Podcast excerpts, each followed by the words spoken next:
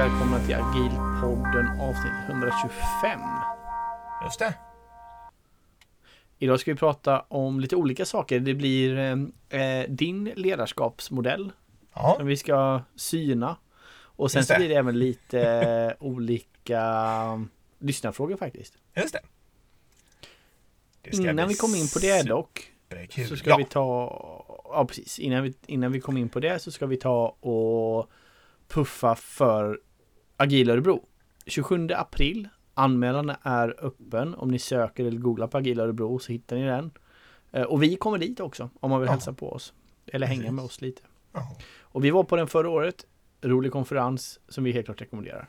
verkligen. Och så har du det, eh, webbadressen är ju agilaorebro.se. Eh, och där kan ni anmäla er. Sen har vi ju med oss CRISP som vanligt också och gör den här podden möjlig. Och nu är det extra kul då. Jag ska försöka säga det på göteborgska. Göteborg! Jag är hela från Göteborg så jag borde ju kunna. Om man säger. Eh, nej men precis, Göteborg, vakna. Då är det nämligen så här att CRISP sätter upp eh, Scr- Scrum Master-kursen och produktägarkursen i Göteborg under våren. Eh, och det är en nysatsning. Och om ni anmäler er till någon av dem senast sista april och skriver agilpodden som kod, då får ni 25% rabatt. Så det eh, tycker jag verkligen att ni ska göra. Jag ska också säga att eh, av alla CRISP-kurser som jag vet något om och eller be, när bekanta till mig har gått och så vidare så är ju de här två väldigt, väldigt bra.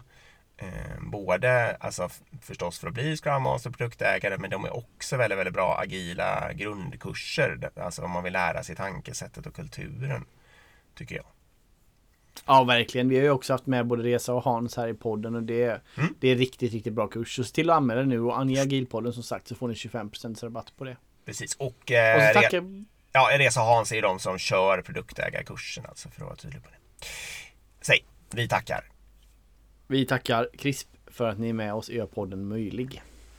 Verkligen. Jaha, ska vi börja sågningen nu då av, affär, av din ledarskapsmodell? Nej men börja lite, för, eller så här, jag börjar lite så får du hoppa in snart. Ja. Så här, ehm, vi har ju länge tänkt att för vi har ju grottat i det här ämnet kring ledarskap, agilt ledarskap ganska många år liksom. Eh, och då har vi också, då, det- ofta får man ju frågan så här, ja, men hur ser ni på, hur ser du på ledarskap? Eller hur ska man genomföra agilt ledarskap? Eller servant leadership eller vad man nu Ja. säger. Och det är ofta en sån här, det, det är li- lite så här hur långt är snöret. Det är Ja. svårt att liksom hisspitcha vad är bra ledarskap. Utan det, om, om man bara ska tänka top of mind, då blir det ganska rörigt rätt fort liksom. Ja, man ska väl vara bra och snäll. och sådär. Så då har vi länge tänkt vi kanske ska bygga någon form av modell som man ha, kan ha och utgå ifrån. Så har vi tänkt i alla fall. Men sen, sen eh, tror jag vi var iväg och föreläste någonstans och så kom du bara med den här fantastiska modellen. Vad var Ja, bakgrunden till den? Och, eh, ja, nu har ju du sagt bakgrunden, eh, alltså den allmänna bakgrunden. Det var helt enkelt så att jag eh, fick ungefär de där frågorna som du sa så här. Det, kunde, det, var, några olika twistar på det här. Det kunde vara så här, eh, vilken slags ledarskap vill du ha i din organisation? Eller vad ska cheferna göra? Eh, eller jag vill bli en bättre ledare, vad ska jag tänka på? Typ de tre är det väl då? Och det är inte så att jag inte kunde svara på det. Det var bara det att, precis som du sa, jag tänkte efter varenda gång. Och fick liksom börja så här äh, lite, eh, kanske lite mer situationsanpassat i och för sig, att jag utgick från just den personen och dess be- behov och frågor och så här. Men att jag liksom ändå, jag ledsnar på mig själv så här, herregud, jag har ju en jättestark uppfattning om det här. Varför kan jag inte bara svara från ryggmärgen? Och då insåg jag att det är precis som du säger, frågan är lite för svår för att bara kunna eh, ge ett exakt svar från ryggmärgen utan man behöver någon form av stöd och tankestöd. Och då hittade jag på eh, den här modellen. Ehm, så den är helt enkelt till för att kunna rekrytera ledare, utbilda ledare och förklara för vem som helst eh, vad jag då tycker att en ledare ska göra. Mm. Och den Eh, het 3 plus 2, eller Ja, hur? exakt. Och det är för att det ska bli... Jag har ju verkligen då försökt göra det så pass enkelt så att jag själv med mitt lilla huvud ska kunna hålla det här i huvudet och svara ganska då. Fyra plus tre hade varit för avancerat. Alldeles. Utan att jag liksom ska kunna svara ganska med vändande eh, mening då så att säga när någon frågar mig. Och den är ju absolut inte heltäckande och gör inga som helst anspråk på att vara heltäckande. Utan den gör anspråk på att få med de eh, avgörande och mest viktiga faktorerna då, ska sägas. Ja. Ska jag dra den nu eller? Det, ja, det, men exakt. Det går fort lätt nämligen. Börja med de här tre kanske då. Eh, ja, exakt. För att, ja, jag ska först börja med att förklara logiken i 3 och 2. 3, eh, det, då tycker jag att jag har identifierat tre stycken miljöfaktorer då som en ledare ska försöka skapa. Eh, och de två, det är ledarens så att säga arbetsuppgifter. För folk frågar vad ska ledaren arbeta med liksom? Och då, då, då går självklart in i varandra. Då. Och Eh, de här miljöfaktorerna, då är ju hela min eh, vad ska man säga, det jag har tagit fasta på där, det är ju det här faktumet att om man tittar på en organisation och team och individer och alltihopa så kan man konstatera att det är väldigt, väldigt lite Alltså om individerna är duktiga, smarta, bra och sådana där saker. Det är liksom inte det som på totalen avgör om man lyckas eller inte. Eh, utan det är ju istället de här kringliggande, kalla det vad du vill då, men alltså systemet brukar jag kalla det ibland. Alltså förutsättningarna mm. som finns runt omkring människorna som försöker göra jätte, jättebra saker. Och det är det jag kallar det i det här fallet då för miljöfaktorer. Mm. Och om man lyckas bygga, bygga en miljö som har rätt sådana faktorer, då kan, kommer väldigt, väldigt troligt då så kommer de individerna och de teamen och människorna som är i den här miljön och åstadkomma stordåd. Liksom. Det är grundtesen. Då. Och de här tre... Just det, precis, man enablar fram på något sätt en smart...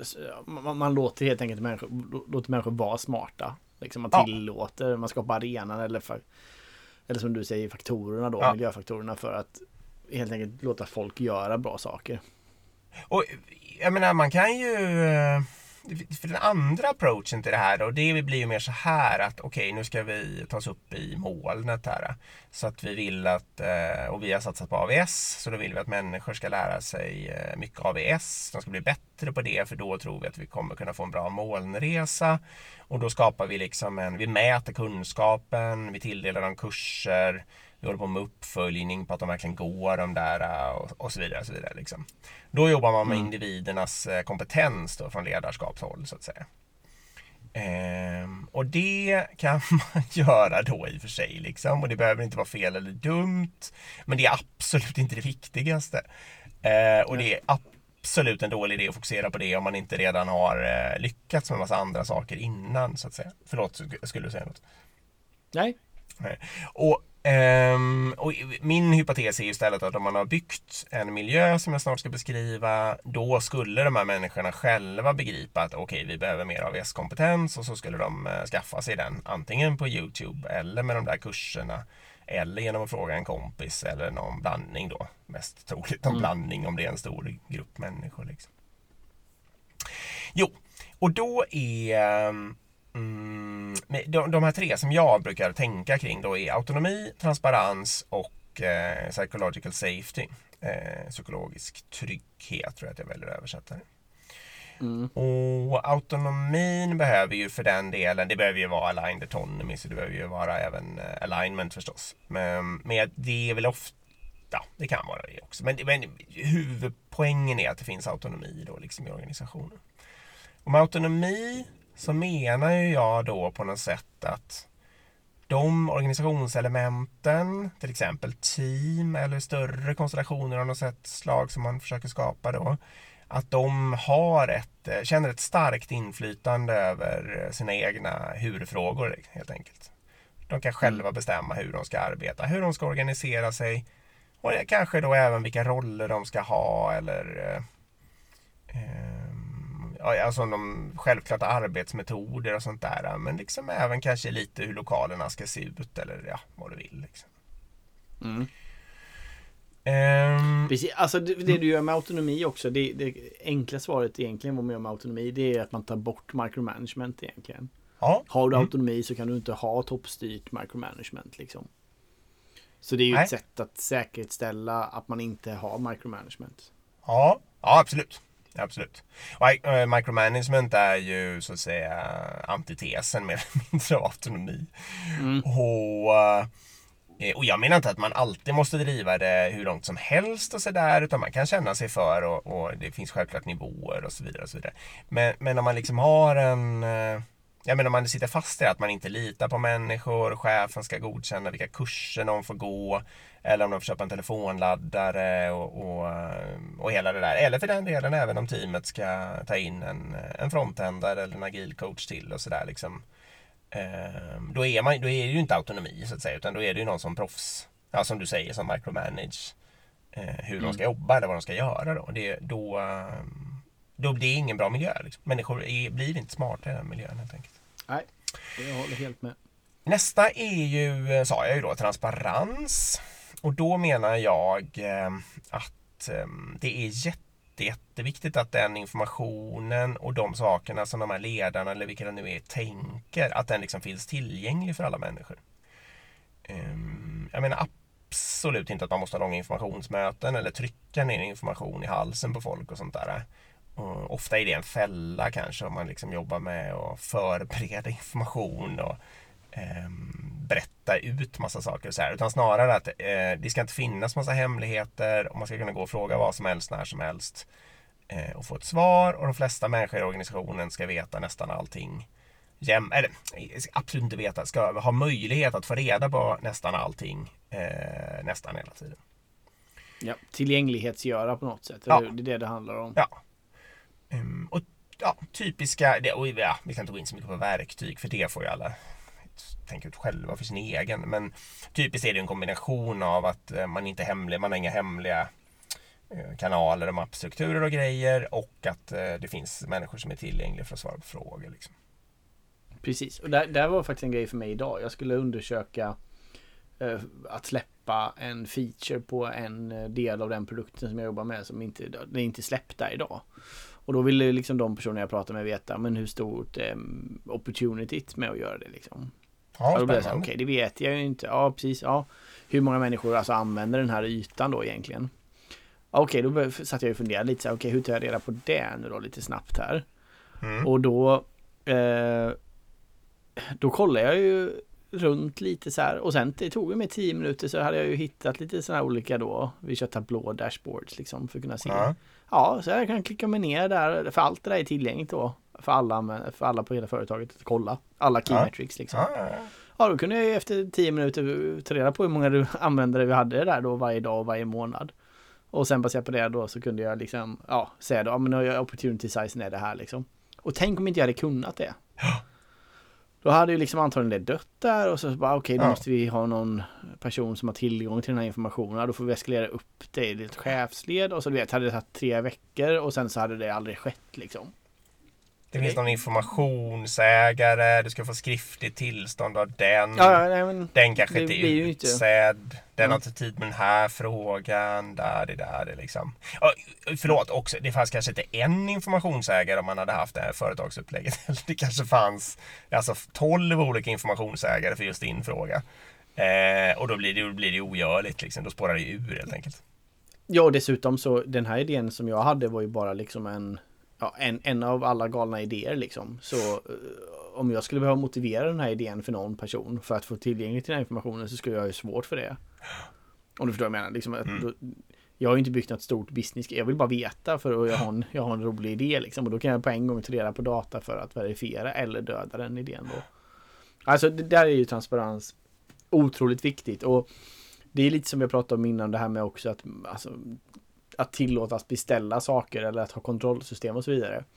Bygg inte upp sådana här viktiga siffror och information på att tro att men tänk om det läcker eller tänk om en fel person får tag i det. Utan bygg upp det för absolut majoriteten av organisationen. Ja. Alltså bygg upp det för 99% och sen hantera den procenten som fuskar och sprider istället. Och helt ärligt, det är ingen annan som bryr sig om, om, om era företags metrics ändå, mest troligen. Nej, det är lite, det är klart det är läskigt om, om en konkurrent kan sammanställa grejer. Men eh, i grunden så är det ju hemligheter svårare att liksom sälja eller vad man ska säga. Eller nyttiggöra för någon annan än vad man tror. Liksom. Det, det bygger mycket på att man har förståelse för helheten för att man ska kunna ha någon nytta av den. Ja. Um, mm, mm, mm. Ja men precis, transparens. Den tredje då, miljöfaktorerna är psychological safety eller psykologisk trygghet och det är ju helt enkelt att människor ska känna sig säkra att ta risker, säga dumma saker, göra misstag eh, och liksom bli behandlade på ett respektfullt sätt och få chansen att reparera sina misstag eh, hantera eventuella problem som uppkommit till följd av det de har gjort och så vidare och inte liksom dömas, hotas känna sig rädda eh, när sådana saker händer. Då. Mm. Och ja, det, det, har vi tjatat om massa gånger, men det är också den faktorn som till exempel Google kom fram till är starkast drivande för innovation, effektiva team. Um, men också liksom en väldigt, väldigt, uh, alltså alla de här, om man vill undvika suboptimering, man vill undvika att någon organisationsdel försöker växa sig större för att de tycker det är kul. Eller för att någon chef liksom vill få ett finare jobb och alla sådana där saker. Om man hela tiden känner sig psykologiskt trygg så kommer man troligtvis, det är mycket, mycket mer troligt i alla fall att människor kommer jobba för hela organisationens bästa. Eh, och inte för att optimera sin egen lilla del då så att säga. Eh, ja, sig... Jag håller helt med. Psykologisk säkerhet ja. känns ju lite som en öppen dörr men det, det är ju viktigt liksom. Och speciellt, har man inte jobbat med det så finns det väldigt, väldigt mycket att hämta i det mm. facket. Liksom. I teorin är det ju en öppen dörr förstås. Eh, så, ja. Och där skulle ju alla hålla med. Men eh, om du börjar skrapa på den praktiska ytan så är det inte lika självklart att den är hög överallt eller att det jobbas aktivt med den och sådär. Nej, det är sant. Eh, nej, och, och, jag känner ju väldigt mycket av det att om, om människor inte känner sig liksom riktigt, riktigt trygga med att ha kvar sina jobb och så vidare. Det börjar ju direkt gå åt mer tid och energi till att eh, säkra upp då liksom. Att, eh, att få vara kvar, hålla på med det man håller på med. Istället för att till exempel då kunna tänka att nej, men nu är det väl dags att vi slutar med det här, effektivisera bort det här och göra något annat istället. Och så där. så det mm. slår ju enormt hårt i både i stora och små organisationer skulle jag säga. Ja, jag håller med. Så min tes är då att de här tre miljöfaktorerna, autonomi, transparens och psykologisk eh, trygghet, det, det är, de ska ledaren arbeta aktivt med att försöka skapa. Mm. Sen de här två då, det är egentligen bara en liten, eh, vi får se vad du säger här sen, men eh, för det är så här, vad ska chefen göra? Det är en sån här evig fråga, eller inte, det är en åt, evigt återkommande fråga ska jag säga. Ja eh, som jag är lite less på då. Så då brukar jag svara att det är två saker. Eh, den enda speciella arbetsuppgiften som chefen har det är att se till att det finns direction, alltså riktning. Eh, att organisationen har, jobbar liksom i, eh, på, på respektive nivå då, att man vet att ja, vi ska åt det här hållet. Det finns de här, den här visionen, vi har de här målen för nästa år. Um, det här är viktigast och vi har gjort de här val, ja vad det nu är för någonting. Liksom. Mm. Och då menar jag inte att chefen behöver ja, hitta på det där själv eller något sånt där. Uh, för det kan, det kan tänkas, det kan komma från medarbetare, det kan komma från företagsledningen, det skulle kunna komma från uh, regeringen om det var en myndighet och liksom, det, det kan ju massa sätt som det här uppstår på så att säga. Men det som mm. ledaren för en viss organisationsdel som jag verkligen, verkligen tycker är en specialarbetsuppgift för den. Det är att se till att den här riktningen finns och är känd på någon rimlig nivå av alla som är där. Då, liksom. um, så min, du ska, du ska få komma in, jag ska bara säga, min andra arbetsuppgift är helt enkelt eh, behovsstyrt, göra vad som helst som behövs för stunden. Mm. Um, och jag, så jag vill liksom inte ha ledare som håller på och gräver ner sig i att ja, men jag är, mitt jobb är att göra de här fyra grejerna eller de här 25 grejerna liksom. Ja, visst, det kan hända att du var tvungen att godkänna tidkort i fjol och det kan hända att du var tvungen att skriva ett visionsdokument i förra veckan men inte alls säkert att det är det du ska göra nästa vecka. Liksom. Utan du måste hela tiden vara beredd att ta tag i den frågan som för närvarande behöver tas tag i så att säga. ja, precis. Om det är så att måla om väggen för att det ja. ska vara en härligare miljö. Liksom, Bra exempel. Mm. Nej men exakt, ingen vill måla om väggen, det finns inga hantverkare eller vi har ingen eh, budget för det eller inte vet jag. Men det är helt avgörande liksom för att vi ska kunna hålla en viss sorts workshop eller alla vill det eller inte vet jag. Ja visst, måla om Mm. den då. Alltså lite det tankesättet i alla fall. Nej men verkligen. Mm. Och där blir ju också liksom att eh, hjälpa teamet eh, eller personer och sånt som har fastnat. Den kommer ju in lite i den. Eh, alltså att man hugger in då, eller men då hjälper jag till, då hoppar jag in och styr upp det här liksom. Eller Mm. jag eskalerar eller jag tar kontakt med de som behövs eller jag kan sammanordna och så vidare. Ja, nej, verkligen. Nej, precis, så det är dina 3-2 då. Det är alltså tre stycken miljöfaktorer faktorer och två stycken mer konkreta arbetsuppgifter Ja. eller vad chefen ska genomföra, göra. Exakt, på dagen.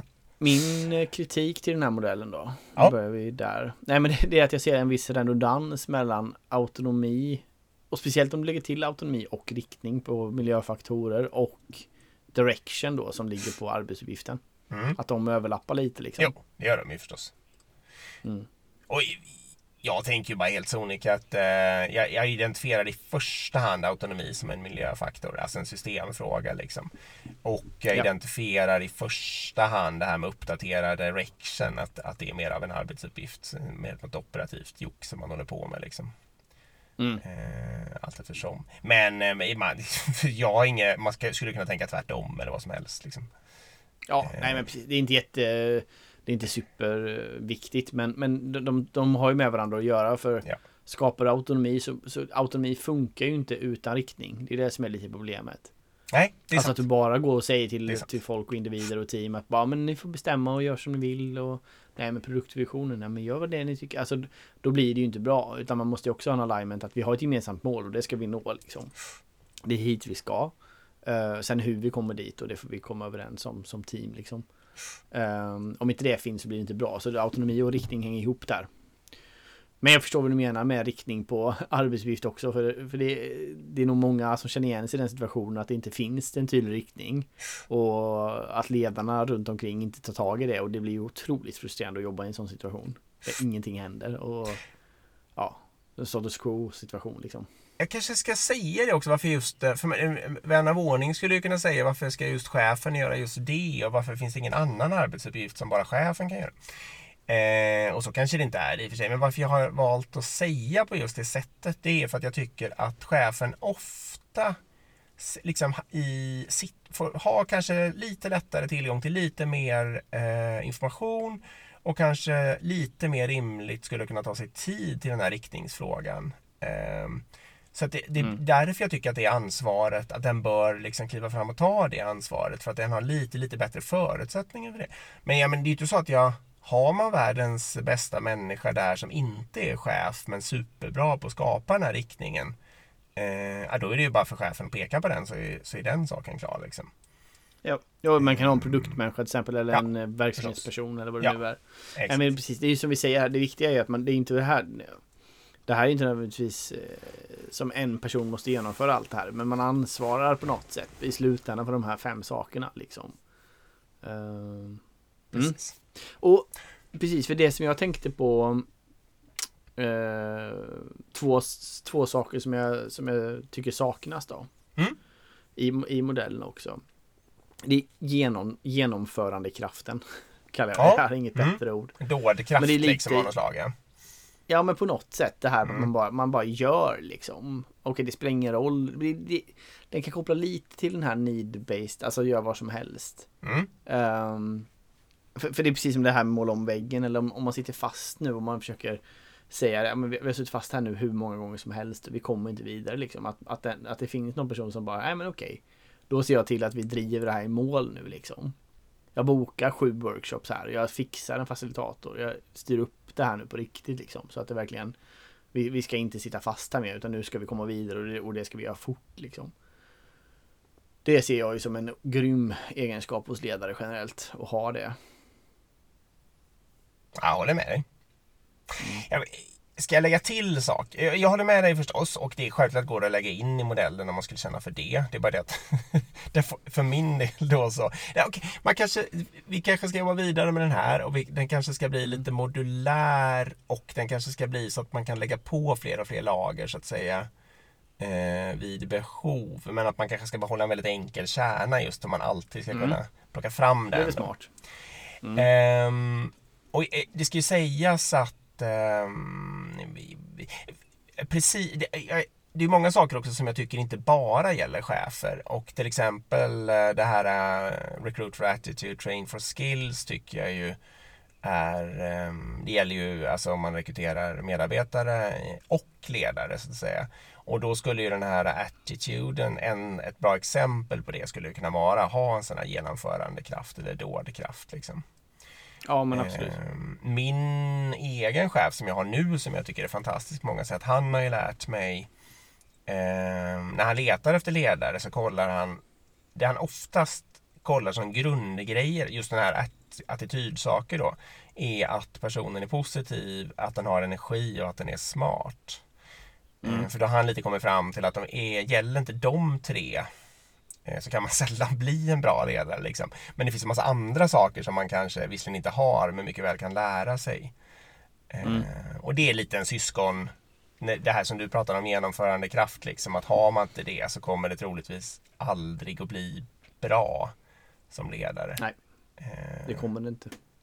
nej, det Positiviteten är ju det, det är ju så underskattat. Det vi pratat om innan också just det här liksom att man vet ju de personerna som man jobbar med som kommer med energi varje dag liksom. Hur mycket värda de är. Eh, Det är otroligt mycket värt att jobba med människor som har ett positivt growth mindset helt enkelt. Det är också liksom ett Det är en smart sak att leta efter helt enkelt. För, för återigen, precis som du säger där att skillsen, de, det går att lära sig ganska fort och det går att sätta någon annan kompetent person i organisationen på att ladda upp de här personerna på, på just vad det nu är den personen behöver kunna i form av verksamhetsområde eller teknik eller vad det nu är. Men just att komma in med positivitet och energi. Ja, energi är ju kopplat till genomförandekraften helt klart. Mm. Jag tror att det är ett annat sätt att uttrycka en liknande egenskap. Ja. Ja, jag tror också det. Men En- båda, en- båda era sätt. Då. Ja, men exakt. En ytterligare addering är ju önskan om feedback. Mm. Och det är just det här att jag ser ju ganska många ledare som gör eh, beslut både på liksom eh, ibland mikronivå, och, vilket är olämpligt då, eller på någon form av makronivå liksom. Och sen så tänker man bara, ja, det var väl bra beslutat ungefär. Och sen går man vidare liksom. Mm. Och sen frågar man inte organisationen liksom, okej, hur var, var det här bra? Hade vi kunnat göra på något annat sätt? Alltså önskan om feedback helt enkelt på sitt sätt att leda, sitt sätt att ta beslut, sitt sätt att Ja, vara transparent och så vidare. Mm. Ja men exakt. Att personen, ledaren faktiskt aktivt eftersöker feedback. Det kan ju vara att man man mäter hur medarbetaren mår kontinuerligt till exempel. Inte Ja. en gång om året då, utan man gör det kontinuerligt. Eller man, man frågar, ja, hur, vet, har du transparens? Man går och frågar någon person, anser du att du har den information du behöver för att kunna göra ditt jobb och så vidare. Mm.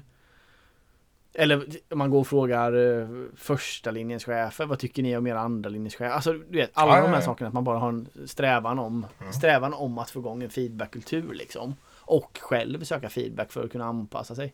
Det är ju sjukt få ledare som har den egenskapen. Det är min erfarenhet. Ja, det är nog lite sant. Och det, det, är, ju, det är ju väldigt så. Ehm, precis, vi får se om vi kanske... Jag håller helt med dig. Eh, Och det kan absolut uh, förtjäna sig en plats där. Det håller jag också med dig om.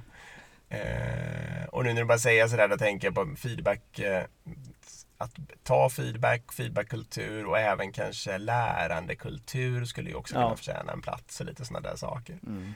Eh, det kan man ju, och ja, förbättringskultur och lärandekultur och sånt. där. Ja, ja, precis. Det kommer gå att jobba vidare med det här. Ja men det kanske är så att vi ska utöka den så det är helt enkelt det 3 plus 2. För då kommer man ihåg det viktiga liksom. Ja. Sen så blir det plus 3 igen liksom. Och de, Ja, det, är, det är en liten fördjupning eller bonus liksom. Ja. Eh, variant då. Och de plus 3 på slutet då skulle ju vara kanske då om vi, om vi tar energi istället för genomförandekraft då, så energi, positiv och feedback då på något sätt. De tre skulle man kunna Mm. addera till då som en ytterligare trea. Det är bra. Vi, eh, eh, vi ska ju kalla det här för eh, Scaled Agile Leadership eller något sånt där. Ja, då kommer det säljas som vad fan. Då kan vi ta Då kan vi ta tusen kronor per certifiering och sen kör vi liksom. Vi är ekonomiskt oberoende. 10 000 dollar eller något sånt där. Nej. Det ska vi skärpa Har du också gått den här bra 3 plus 2 plus 3 modellen hos Dick och Erik? Är du också certifierad? Är du också certifierad i den? Ja, exakt. Ja. Um, ska vi låta oss hoppa över på erfarenhet också? För det är också en klassisk eh, chefsgrej då. Exakt, vi, vi kan glida över i det. Eh, det är också en lyssnarfråga nämligen och vi vill också kommentera på det i anslutning till ledarskap. Eh, Ja, vi kan ju nämna det här också att vi pratade ju faktiskt, vi har en podd till för er som inte vet om Just. det som heter Ledarskapspodden. Där vi poddar fem minuter om dagen ungefär om olika saker. Eh, ofta är det relaterat till ledarskap och inte så mycket relaterat till tech och IT utan mer generellt ledarskap. Eh, och där pratade vi också om det här med erfarenhet och hur viktigt är det med erfarenhet. Och jag tänkte att vi skulle göra en liten plus minus lista här. Eh, jag har förberett lite men du får ju fylla på då. mm. Ehm, och alltså vad finns det för plus eh, saker med eh, att ha erfarenhet? Och in, innan vi går in på listan så ska vi bara säga mitt, mitt nya favoritexempel då med. Harry Styles. Det var någon på LinkedIn som var 50 plus liksom. Eh, som skrev att eh, baserat på erfarenhet så har jag ju sjungit mycket längre än Harry Styles. Varför bokar de inte mig till liksom en Just världsturné? borde de Baserat då, det, det var väl någon rekryterare eller någonting som gjorde den poängen. Och det, det är ju väldigt, väldigt sant liksom. Eh, så med det i bakhuvudet då, lite plus och minuslista på eh, med det, att ha erfarenhet helt enkelt. Eh, om vi börjar på plus då så tycker jag ju att Alltså man har gjort det innan och förhoppningsvis har man lärt sig. Alltså om, om man ska göra kanske en större organisationsförändring. Man kanske ska sparka en person. Man kanske ska promota en annan person. Eller ja, man kanske ska flytta på en chef till en annan. Vad som än ja. Om man har gjort det innan och man har liksom fått byggt erfarenhet av att göra sådana saker. Då är det ofta väldigt, väldigt skönt när det skakar lite. Alltså om man ska göra en org- stor omorganisation och så är det en person som leder det som har gjort det innan eller är påverkad av det som har gjort det innan. Då kan man vara så här, ja det här har vi sett innan. Man, man brukar kunna vänta en vecka och sen löser det sig. Och, alltså de kan skapa rätt mycket trygghet där. Mm. Ehm, Det är min erfarenhet i alla fall. Och det relaterar också till att inte springa för fort när det väl brinner. Alltså för det är lätt att så här när det börjar bli ostadigt eller det kanske är oklart vad det här teamet ska göra eller om den här produkten ska finnas kvar eller så vidare. Då börjar man springa på alla sidopuckar som någonsin har funnits liksom supersnabbt och bara panika runt och prata med allt och inget. Och det kan ju också vara skönt med erfarenhet som är så här, ja ja. Lugn och fina, det kommer säkert komma fram någonting och vi har presterat, alltså du vet sådär va. Det, den, där är ju erfarenhet skönt att ha liksom i sådana där saker. Mm. Mm. Så det, det har jag satt på plussidan. Ska jag släppa in det där? Är det några mer plussaker du ser med erfarenhet? Ja, men jag, eh, min uppfattning är väl att erfarenhet är väl, eh, måste tänka efter det. Jag tror att det är två grundläggande fördelar med det. Och du, nej, du, du är inne på dem. Liksom. Och den ena är ju om det är en, något praktiskt man gör. Ehm, alltså typ exempel kan ju vara att cykla eller något sånt där. Men det skulle också liksom Mm. kunna vara hjärnkirurgi eh, på en viss plats i hjärnan eller något sånt där som är ganska svår.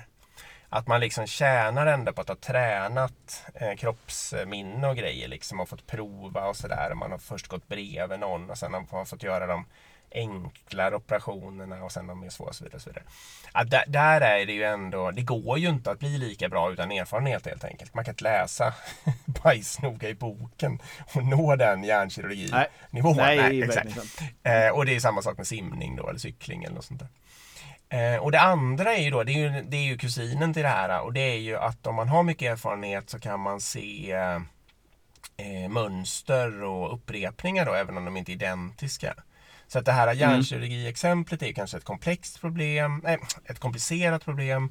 Och eh, det, det här med att känna igen mönstren är ju mer att även i komplexa problem så kan man, om man har mycket erfarenhet så kan man just känna igen att ah, ja, förra gången när vi gjorde något liknande så eh, liksom, gjorde vi de här fem åtgärderna. Jag tror jag såg ett mönster att det löste liksom de här tre problemen Ja. och så vidare. Eh, exakt. även om man inte, det inte är exakt orsak-verkan och sådär. Mm. Eh, Men och, så, då är det bra med erfarenhet. Och det kräver ju också att individen är intresserad på riktigt av att eh, göra något av den där erfarenheten. Alltså Mhm. att den, den tar till sig åter, att den på riktigt förstår vad, okej, Eh, och framför allt då kanske de här sakerna som har gått dåligt så att säga.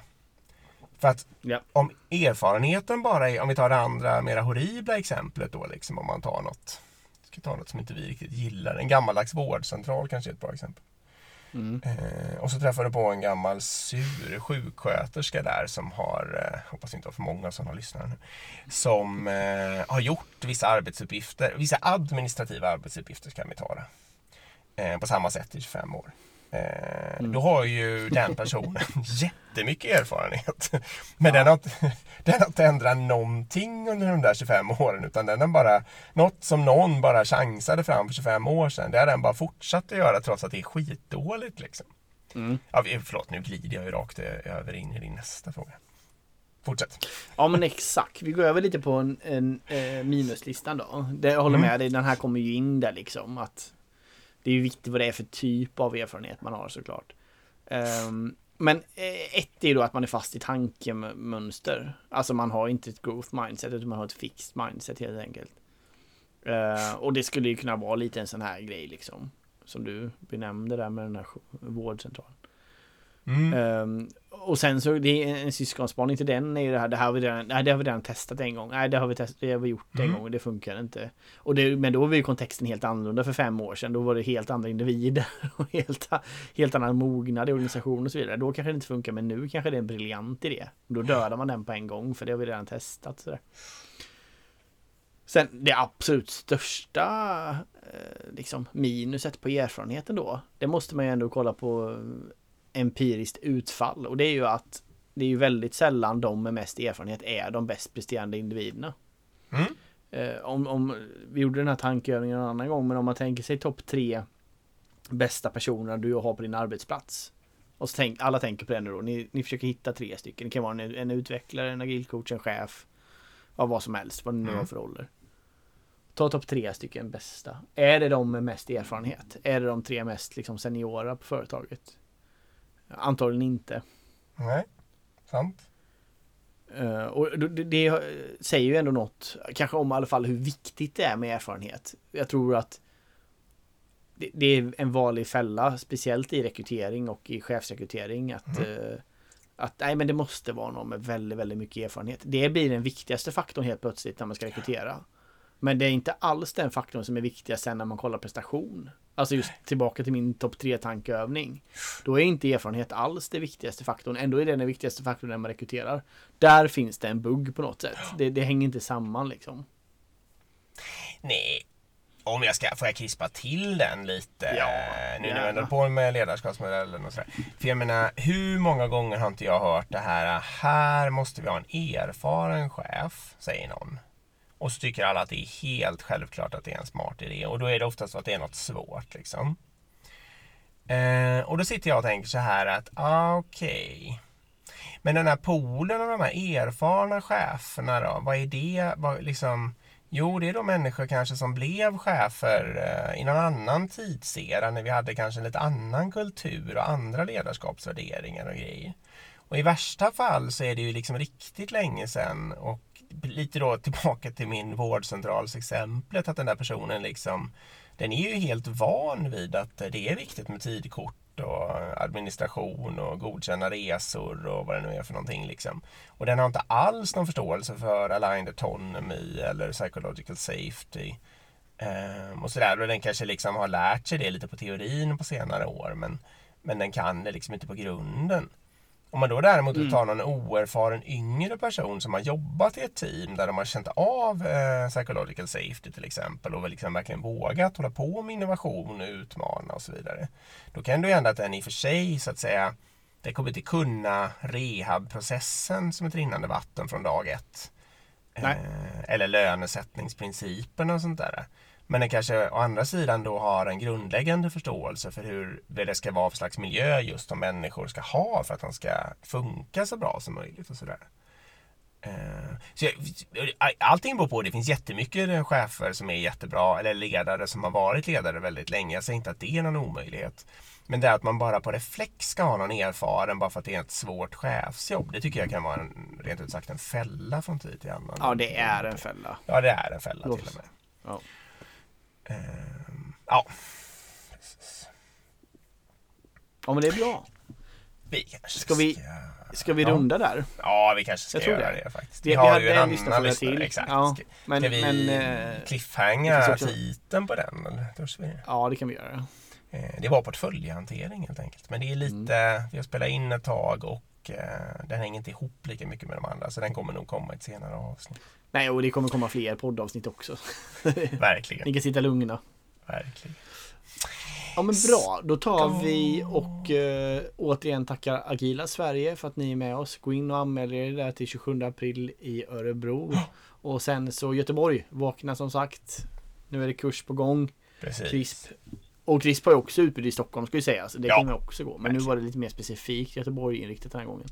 Och, då är Eh, det, Agilpodden där för 25% rabatt. Och det gäller produktägarkursen och Scrum Master-kursen. Det är också två av CRISPs eh, bästa kurser. Och ni måste anmäla er senast eh, sista april där för att få rabatten. Just det. Bra. Ja, det är Och oss finner ni på agilporren at gmail.com. Maila gärna feedback, lyssna frågor, var som helst. Eh, och sen så finns vi på Instagram under agilpodden. Det är bra. Bra, då tackar vi Tack. för idag. Ja, tack till alla som lyssnar. Ha det bra. Hej, hej. hej. Thank you.